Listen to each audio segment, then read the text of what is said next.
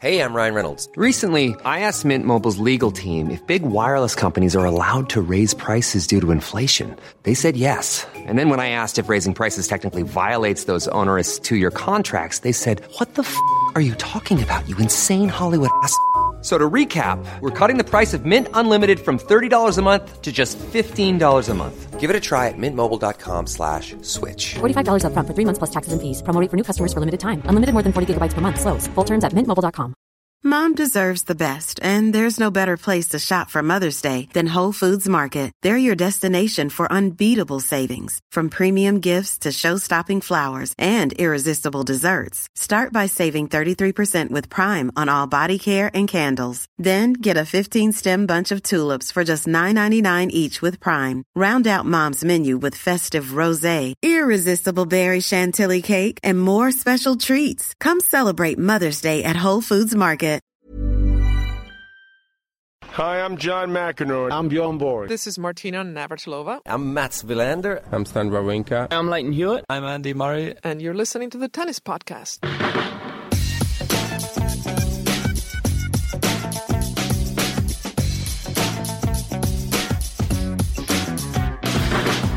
Well, hello and welcome to the Tennis Podcast, brought to you in association with The Telegraph and with Eurosport. My name is David Law, a commentator for BBC Radio 5 Live and BT Sport. We are on the eve of the Davis Cup final by BNP Paribas. The draw has been made today, and Catherine Whitaker from Eurosport is in Lille.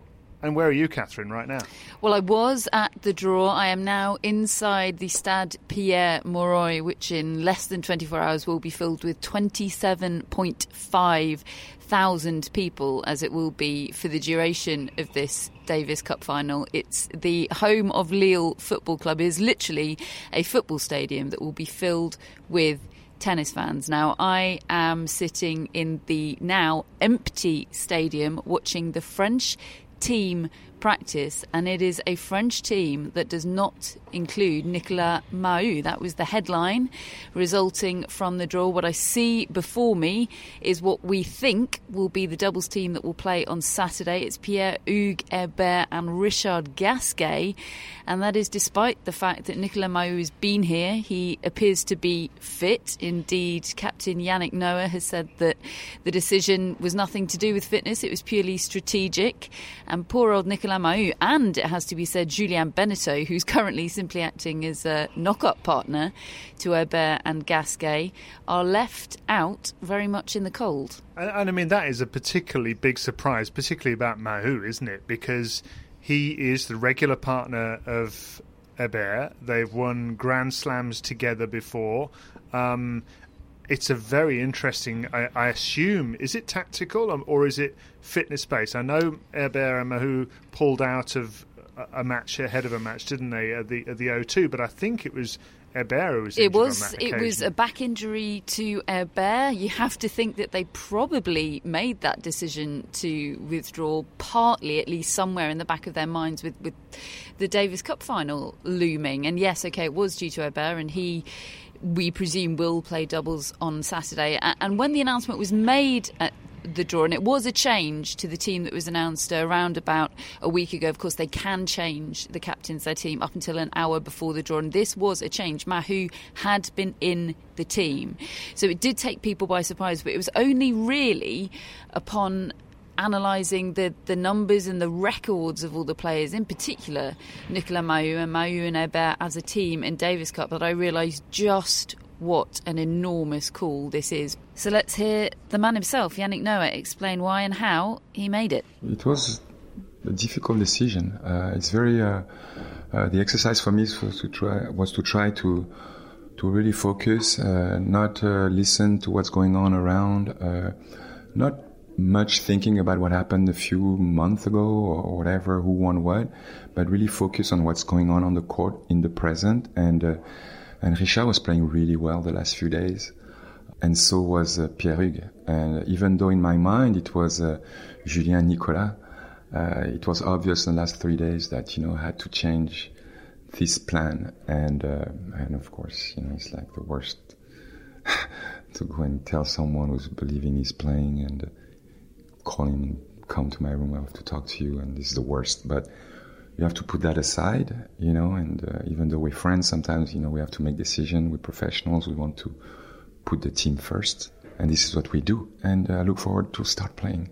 So that the beautifully soft-spoken Frenchman, the French team captain Yannick Noah, they're explaining his decision to select Herbert and Gasquet over Herbert and Mahut, or indeed Julien Benneteau, um, fronting up about how difficult a decision it was, how heartbreaking uh, making that decision was for, for Nicolas Mahut. I find it interesting the adjustment that Herbert is going to have to make. He usually plays on the left hand side, the left hand court, when he plays alongside Mahut. He's going to play on the right, playing alongside Gasquet. He admitted in uh, his post draw press conference that that's going to be quite an adjustment for him, but he said, you know, I play for my captain, so I'm more than willing to make that. Also, Jo Wilfried Tsonga has put his hand up and said he's willing to play all three days if necessary. So who knows if there could be some some subbing in on the doubles front. But I certainly, you know, we have no choice but but to accept the, the decision and the um, the very, I suppose, logical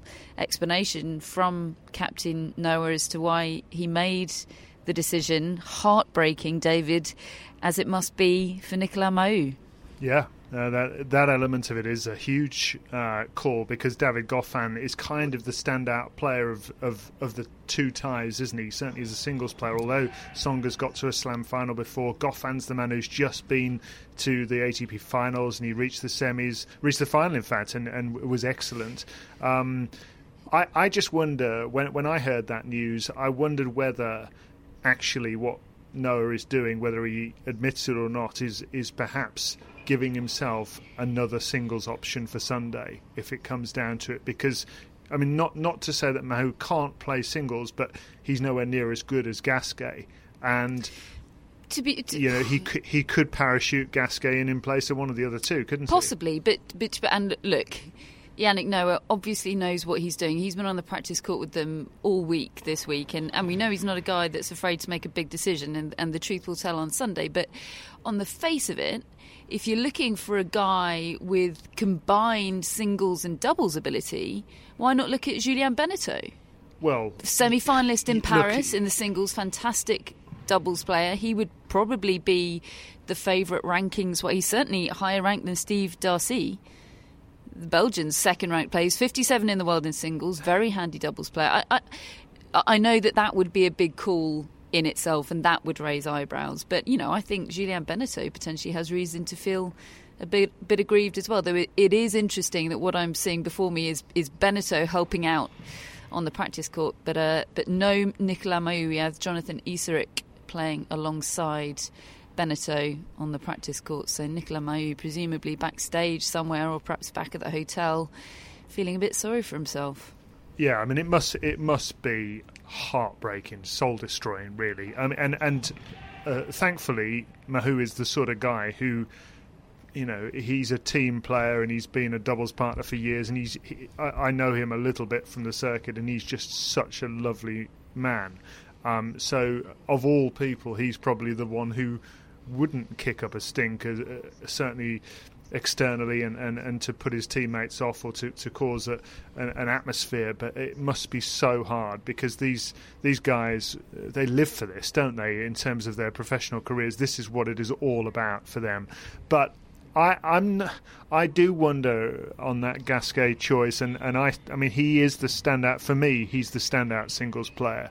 Uh, there's I know that he hasn't been putting up results of late, but in terms of sheer ability, he could go toe to toe with both Darcis and um, and Goffin and, and and be at least 50-50 for me if he if he's on his game, you know. So I, I can understand it from that perspective, but I'm still surprised. I, I still wouldn't have expected it this stadium you're you're in. Just just give us an insight into what it is like because I, have seen it on TV. I haven't been in it. It's it's where they held the France against Switzerland tie of a couple of years ago, isn't it? When Federer and Wawrinka combined shortly after that, that little row they'd have at, had at the O2 and they managed to win the Davis Cup. But I mean, you've been in a lot of tennis arenas in in your last decade. Have you have you seen anything like this? I haven't. No, I mean it. It is a football stadium, or rather, it's it's half a football football stadium. So the better half of a football stadium. There's a big curtain, big black curtain coming across half of it to create a sort of slightly more more intimate feeling. Although it is absolutely cavernous feeling at the moment without any people in it. It's quite cold, but uh, add in twenty seven and a half thousand people, and I'm sure it'll feel uh, pretty toasty in here. It's incredibly lit. It's going to create the most glorious atmosphere. I've no doubt about it at all. There's a retractable roof on the stadium. I, I have no doubt that that won't come into use in mid-November. But just FYI, if we do get a a autumn heat wave, you never know.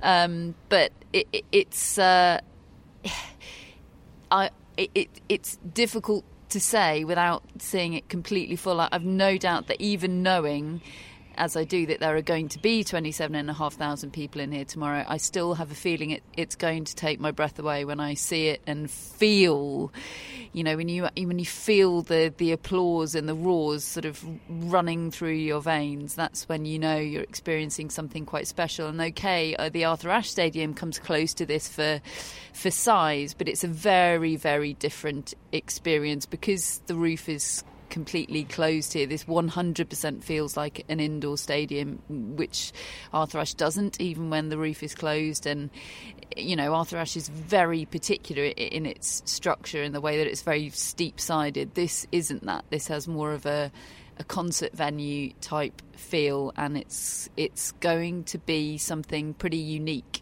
I think. I, I understand that there were 29,000 in on every day for the France Switzerland final two years ago, so I don't know where those 1,500 seats have gone. It m- must be something different in the way they've they've made up the stadium.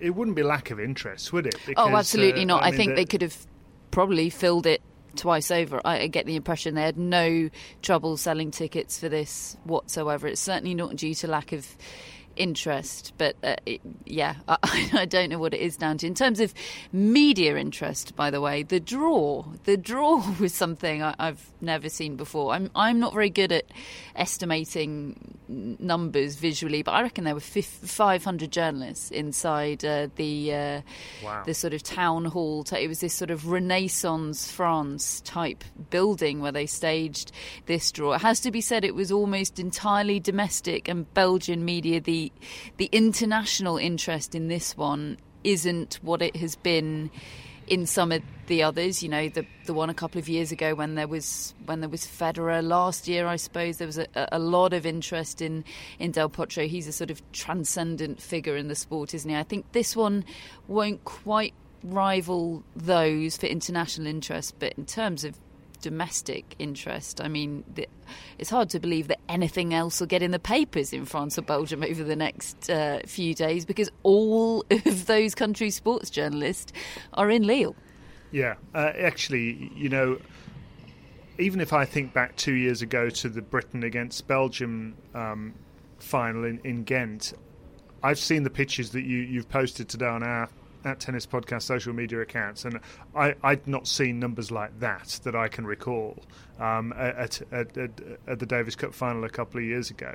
And personally, I, I when I was there, there were a lot of British journalists there, but the there weren't other nations other than the two. And I think that that's one of the things about the Davis Cup. It's one of the conversation points at the moment w- with the event generally. But when you actually see what you've seen today and the interest level it creates in those two particular countries, I mean, it really does take the breath away, doesn't it? It it it, it underlines how how big a deal actually the Davis Cup final so I think, and I think in most nations, but in these two in particular, Belgium have, have now built this interest level. France has always had it, hasn't it? I mean, the, the, it, it almost feels to me like the Davis Cup is a bigger deal in France than, than a slam would be. Yeah, and the legend of it has kind of grown over the last couple of decades, hasn't it? Because uh, amazingly, they haven't won a title since 2001. They've been in three finals since then. And I think all of those those missed chances have have have raised, have enhanced the legend of the Davis Cup. How is it that France haven't won a title since 2001? It's uh, it's incredible. Not that it wasn't a, a, big deal before then, but it really feels like this is something. You know, when you said on Sunday that Grigor Dimitrov had to win that match, you know, you, you, you daren't think about a Grigor Dimitrov lose who had lost that Tour Finals match. It kind of feels a bit that way uh, with France in this one. So to see Yannick Noah making as big a call as he did today, goodness me, it increases the intrigue. And and that's the thing, isn't it? Because if if I remember rightly, in 2001, uh, I'm I'm trying to think, was that was that Australia away when Nicolas Escudé um, managed to, to beat Australia yes. on grass. I seem to remember, and, and and I mean it was it was incredible to witness that. You got Hewitt at the absolute peak of his powers. I think Mark Philippoussis and Pat Rafter were around at that time, um, and and and France went into their backyard and beat them. So I mean that was a big deal at the time. But to to be at home with this level of interest, as you say, I mean, two years ago or three three years ago, wasn't it? Federer um, winning his Davis Cup with with Switzerland. That they they still felt like underdogs in that in that tie, even though they were at home, um, because of the, the sheer level of tennis and, and pedigree of Federer and Wawrinka. But this is different. This, I mean, Goffin and Darcis are good players, uh, and Goffin is a top ten player, but France are the favourites on paper, aren't they? So I wonder. How, um, it's going to be interesting to see how they handle that. Yeah, they they are absolutely the friend, uh, the favourites on paper, but there's uh, uh, there's a lot more to it than that. It, it, it's really multi-dimensional. This tie, you've got Belgium with the highest ranked individual player. Then you have a second string player for Belgium who is uh, rankings wise pretty much nowhere relative to everyone else. He's 76 in the world at the moment, but that just has this completely out of nowhere extraordinary record in Davis Cup that's earned him the nickname Mr. Davis Cup.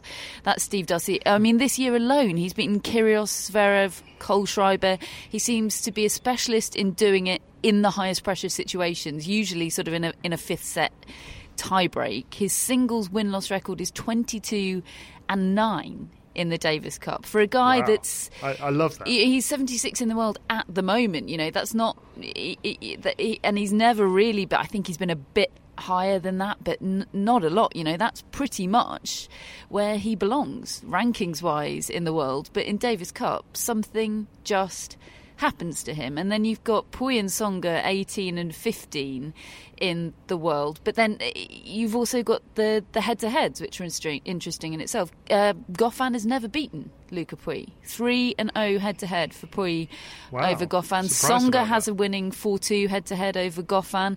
Both of those two head- head-to-heads, the last meetings were on indoor hard courts and they were both won by the Frenchmen. Darcis and Pouille have never met. Darcis and Tsonga have never met. And then you've got the Belgian doubles team, which on paper I think a lot of neutrals were going, who on earth are these guys? Actually, they're a pretty handled, handy doubles team. They've beaten the Zverev brothers this year. They had a very narrow five set loss to, to Seppi Bolelli. They beat Mer- Melo Soares in five sets last year. I mean, that's a very, very handy record. It's De Loore and Bemelmans. Yeah, I mean, I, I, I, I, know of Bemelmans from the, the tie two years ago against Great Britain, but I must admit, when I read the name Del- is it Dolores? I'd never. De Loore. It's Joris De Loore, and I tell you what, that's quite a big call as well, um, because he's been subbed in for Arthur de Greef, who played uh, the semi-final for Belgium, and actually Delure hasn't played on tour at all since the U.S. Open, and he's had knee surgery in the intervening pe- period. He had knee surgery in September and has not played a professional match since then. so wow. he says he's feeling all right and practice is going well, but still, that's that's a fairly big call, I'd say. It's a big ask, uh, but as you say, I mean, I, I remember now thinking about it when that result came through of them beating the Zverev brothers, that uh, uh Germany in that time, and that was really something. And and that's an example of what the Davis Cup can do because, and that's why Ger- Belgium go into this certainly not with nothing to lose, but with I would imagine a freedom, and uh, they'll they'll be looking forward to to trying to just spoil the party, won't they? I mean, it's going to be it's going to be amazing. What, what's the order of play? The order of plays will open with um, and Pouille on Friday at 2 pm local time, 1 pm UK time. Goffin, of course, opened up the final a couple of years ago against GB. He said he's he admitted that he was really tired that day and he he uh, didn't feel great about opening the tie, but he feels better about it this time. He said he feels good about opening the tie this time. And then we'll have Tsonga, who is the French number one here, taking on Steve Darcis. And then the doubles, as it stands at the moment, De Loore and Belmans taking on Gasquet and Herbert, and then the reverse singles on Sunday. But remember, changes can be made. Within the doubles and reverse singles uh, nominations, but only within the four uh, that each of them have named. So only so much latitude uh, for changes. But yeah, it's going to be it's going to be quite something. I mean, I can't see. I just can't see a scenario, David. Where it doesn't come down to the doubles. You know, I really, I really can't. That's how how can you see a way in which the doubles isn't going to be crucial in this tie? And if so, who do you reckon's winning that doubles? I, I, I certainly think we're going to be playing a final day put it that way. I don't I don't feel as though we'll be 3-0 to somebody at all. I think we could very easily come down to the fifth rubber here. And and yeah, I I, I could definitely imagine the doubles being significant. But on paper, to me, I mean, just the sheer fame and experience of the players involved, I would have thought that France would be the favourite for that doubles. But then I would have said the same about the Zverev brothers. So um, yeah, and Mer- Melo Soares. Yeah.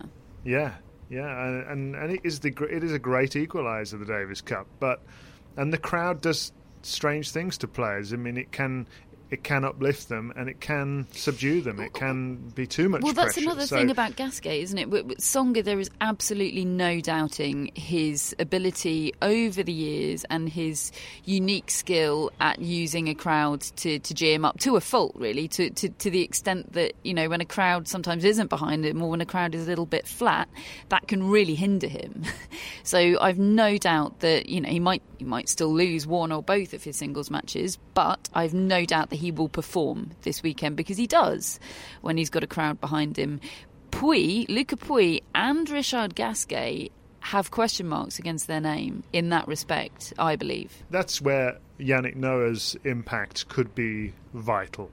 Because if you think back, he was the captain in 1991. He got Henri Leconte out of basically a wheelchair in order to play after having back surgery, and, and he ended up beating Pete Sampras and inspiring France to, to victory over the United States. Then they did the same thing under Yannick Noah's guidance five years later, and this is exactly what he's done again. He's taken a, a, big long break out of the game. He's, you know, I, th- I think we probably thought we wouldn't see Yannick Noah in a in an important tennis role again. Really, what with his musical career that he's he's made such a success of. So here he is, three times he's trying to win the Davis Cup over a period of 16 years, uh, and. Um, I just, I, I, you've spent a bit of time around him. I, have definitely spent quite a lot of time around him a few years ago. He is one of the most inspiring human beings to talk to that I've ever met. I mean, he,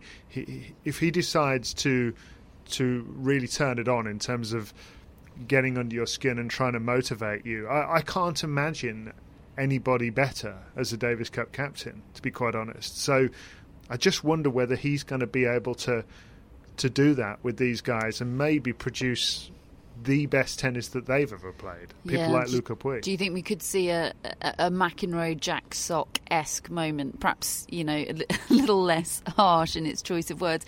It's interesting, you know, if if Yannick Noah does bring something out of of Luca Pouille and maybe even Richard Gasquet, particularly Luca Pouille, he is the sort of guy for whom a Davis Cup title could change his life and career because I've talked a lot, I'm not alone in how frustrating I find him because he's so good, he's so likable, he could be this incredible tennis star, I think, but he's being a little bit left behind in the conversation. Obviously, he's there or thereabouts, he's a top 20 player, but he could be more. He should be qualifying for the World Tour finals, I believe he is the sort of guy for whom a Davis Cup victory, in which he plays a significant, if not heroic, part, could be life changing. Yeah, it, it, it, could be the making of him. It, we've seen that before. We've seen. I know that Novak Djokovic was a heck of a long, a lot further along in his career. He'd already won a slam by the time he won a Davis Cup, but it did provide a platform and a and a, and a bounce to the career of Djokovic that we hadn't seen before. I, I even think the same thing of, of Andy Murray in 2015. It was just such an amazing moment, and there, there have been many other examples of that. The the, the tie is going to be streamed live on the BBC Sport app. I've seen in, in the UK. Um, it's going to get huge coverage in, in France and, um, and, and, and Belgium. You, you, you, you've been telling me about the number of TV camera crews that have been doing all these interviews. So the, the, the interest level is, is enormous. What do you think, Catherine? What do you think we're going to end up seeing? Who is going to win? Oh goodness me! I mean, just do you want me to just, tell you the poll just results? to defer, just to defer the question for a few moments. Just filming this practice, I'm trying to count the number of uh, camera crews, but actually, there's kind of too many to count. I think there are nine crews just filming this doubles practice, possibly a few more. There's a minimum of nine plus plenty all of they're huddles. The. All they're doing is hitting the ball about. A doubles practice on a on a Thursday afternoon. I think there's there's nine. The uh, the France TV studio is setting up just below me. I mean. Yeah, have I sufficiently procrastinated with the question there? The thing is, David, with the pole vault results, and I, uh, this is nothing to do with how I may or may not feel about pole vault generally. These this pole vault will have taken place before the picking before the draw was made, before we knew what Yannick Noah but had you done. see, that that's where that's where I've cleverly extended the deadline until about five minutes before the tie starts. You see, so there's still, as we talk now, although the, the, the vote has been going on for a couple of days, and we've had more than 600 votes, and the 62% say France will win and 38% say Belgium will win it's still got another 21 hours and 55 minutes to go. So, you know, you can still get your votes in, but we want to know what Catherine Whitaker thinks. Do you know what? There's. Uh, every time I think about saying this out loud, I, I go, no, come on. And I look at this stadium and I imagine 27,500 people in it, the majority of them French, cheering their men on to victory. But after the draw today, I'm thinking Belgium. Wow. Wow, wow. Well, I, I mean, uh, to me, Yannick Noah is is is going to win his third, um, and France are going to get the title. But I don't say that with enormous um, expectation. And incidentally, I got my maths wrong, didn't I? Because it's actually 26 years that Yannick Noah has done this over. Because it was 91, 96, and now here we are in 2017. Yeah, crikey. I need to work on the old maths. Yeah, I just can't see. I, I, I, I think David Goffin will win at least one of his singles rubbers. I can't see Steve Darcis not winning one of them. I, I just he just doesn't see. I know it, it goes against everything you see on paper. Um, and if it weren't the Davis Cup, there'd no, be no way I'd be picking Steve Darcis to beat either Luca Pouille or Jo-Wilfried Tsonga. But he just does it in Davis Cup. He's Mr. Davis Cup. And then I'm looking at the doubles and I'm thinking, yeah, I'm thinking the tried and tested, proven pairing over this very, very risky pairing. Yeah. Well, it's going to that's, be very, very interesting. That's my logic. I know it. it, it I've said it out loud now, and it, it, didn't didn't feel great coming off the tongue. And again, I'm just glancing around this stadium and imagining sort of about twenty four thousand people shouting at me, and I'm I'm I'm wanting to retract my prediction. Hey, it's Danny Pellegrino from Everything Iconic. Ready to upgrade your style game without blowing your budget? Check out Quince. They've got all the good stuff shirts and polos, activewear, and fine leather goods, all at 50 to 80% less than other high end brands. And the best part? They're all about safe, ethical, and responsible manufacturing. Get that luxury vibe without the luxury price tag. Hit up quince.com slash upgrade for free shipping and 365 day returns on your next order. That's quince.com slash upgrade. One size fits all seemed like a good idea for clothes. Nice dress. Uh, it's a, it's a t-shirt. Until you tried it on. Same goes for your health care. That's why United Healthcare offers a variety of flexible, budget friendly coverage for medical, vision, dental, and more. So, whether you're between jobs, coming off a parent's plan, or even missed open enrollment, you can find the plan that fits you best. Find out more about United Healthcare coverage at uh1.com. That's uh1.com. Hello, Tennis Podcast listeners. David here. Now, you might know that I love a bit of cooking, and I think I'm quite good at it. But if I'm honest, even I get fed up trying to work out what to do every night. That's where Home Chef comes in. Being able to put together a delicious meal without the long prep and the cook times, well, that's pretty cool. Home Chef provides fresh ingredients and chef designed recipes conveniently delivered to your doorstep to simplify your cooking experience. They have over 30 options a week and serve a variety of dietary needs, so you don't have to worry about what to make ahead of time. Not only is it convenient, but it's economical too. Home Chef customers save an average of $86 per month on groceries. Now, for a limited time, Home Chef is offering Tennis Podcast listeners 18 free meals plus free dessert for life, and of course, free shipping on your very first box. Go to homechef.com slash tennis. That's homechef.com slash tennis for 18 free meals and free dessert for life. You heard it right. I know this is a Davis Cup final special, David, but can we just um, take a few minutes to, to talk about Jana Novotná?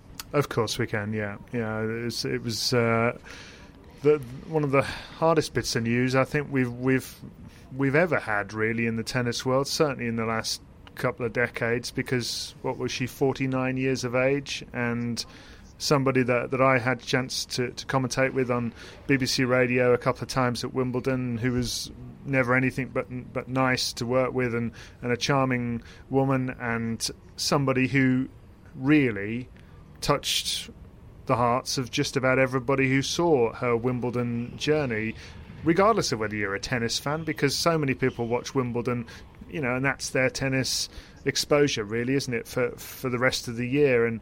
People back in 1993, when she played against Steffi Graf and cried on the shoulder of of the Duchess, they'll never forget that because she was she was she played wonderful tennis that day. It didn't happen in the end, and Steffi Graf's a great champion, but she eventually got her her moment um, at the third attempt in 1998 and, and lifted that trophy aloft. But to hear that news was was really really hard to take. Yeah, it it really was. It um, it, 49 years old. I mean, it doesn't need pointing out that that's um, that's a horrifying age for, for anyone to leave us. And um, I, I, I felt guilty that her victory, that her story wasn't something we we talk about or have talked about more. You know, you think of the the glittering and frequent way that we talk about Goran Ivanisevic winning in 2001. Well, her her story, her that moment, the the visuals of it is every bit as fairy tale esque for me, and, and yet perhaps because of the sort of character that she was. Um, you know, very, very understated, almost shy type person off the court. Certainly very, very unassuming. That's possibly part of it. But sh- her story and her fairy tale and, and those moments at Wimbledon should be remembered more frequently. And, and it's just dreadful that it takes something like this happening. For, for I, I couldn't remember the last time I'd I'd thought about that moment. That's one of my earliest ever tennis memories. I remember seeing her winning and I remember my mum explaining to me why it was so emotional. I remember my mum being a bit emotional. It was before I really got into tennis, and she explained to me why it was such a fairy tale. She said about her crying on the Duchess's shoulder, and I, I suddenly got it. You know, something, a light turned on, I understood, you know, what sport could be. Um, and uh, oh, it's just, it's just desperately sad. It's desperately sad. She was at Wimbledon this year. I, I, I, I don't know in what capacity. I don't think she was uh, uh, working for any UK broadcasters. Not that I can remember, but she certainly was there. Jo Durie was on uh, Five Live paying tribute to her. Um, a few days ago, and she said she'd seen her at Wimbledon, and nobody really had any inkling of uh, of how ill she was or would soon be. So it's just desperately sad. Yeah, uh, and I certainly didn't know anything about the fact that she was unwell. J- just as a as a final point, you you rightly point out that that we as as a podcast and and the media and the, and we as an industry and as as viewers and listeners and consumers of the sport, I don't think we have really paid enough tribute until this point to to, to what she accomplished and to, to, to the level to which she moved everybody in that in those years when she was trying to win Wimbledon and subsequently did. What I would say is, when the news came out that she'd passed, everybody remembered it. Regard they, they didn't need to see the pictures again, although there was a, a fantastic montage put together showing everybody if they didn't know. But everybody who saw it at the time remembered it instantly, it seemed to me, regardless of whether they were working in tennis or not. So many people that work in the general media or even people that just, you know, I was talking to my mum about it, and, and she, she didn't really follow tennis back then. It's a it's quite a long time ago. She remembered it so well, and um, yeah, we we we obviously feel very very sad and sorry, and um, and, and that's all we can say, really, isn't it? Yeah, I wish there were more, but I'm afraid, I'm afraid that's it. Yeah, it's, oh, it's, it's dreadful.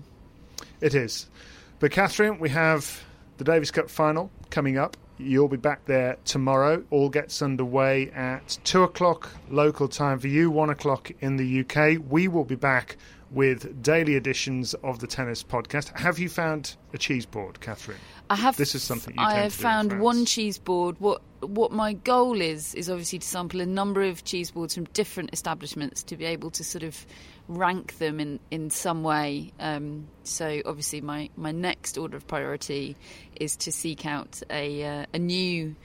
establishment selling cheese boards. The good thing about France is that no self-respecting establishment doesn't have a cheese board on its menu. So Oh, well, that's good news. Excellent. Isn't so it just? Catherine's happy, and that should mean that the uh, the podcasts are suitably jolly. Uh, we'll leave Catherine to go and watch uh, practice along with the uh, the the 200 uh, television crews that are there. We will be back, as I said, every single day of this Davis Cup final. Special editions of the tennis podcast brought to you in association with the Telegraph and with Eurosport from the Davis Cup by BNP Paribas Final. And we'll speak to you tomorrow.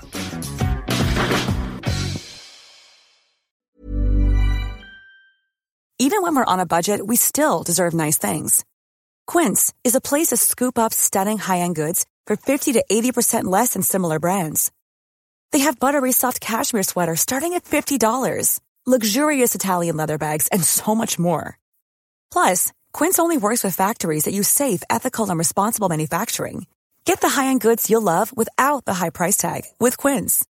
Go to quince.com slash style for free shipping and 365-day returns. Mom deserves the best, and there's no better place to shop for Mother's Day than Whole Foods Market. They're your destination for unbeatable savings, from premium gifts to show-stopping flowers and irresistible desserts. Start by saving 33% with Prime on all body care and candles. Then get a 15-stem bunch of tulips for just $9.99 each with Prime. Round out Mom's menu with festive rosé, irresistible berry chantilly cake, and more special treats. Come celebrate Mother's Day at Whole Foods Market.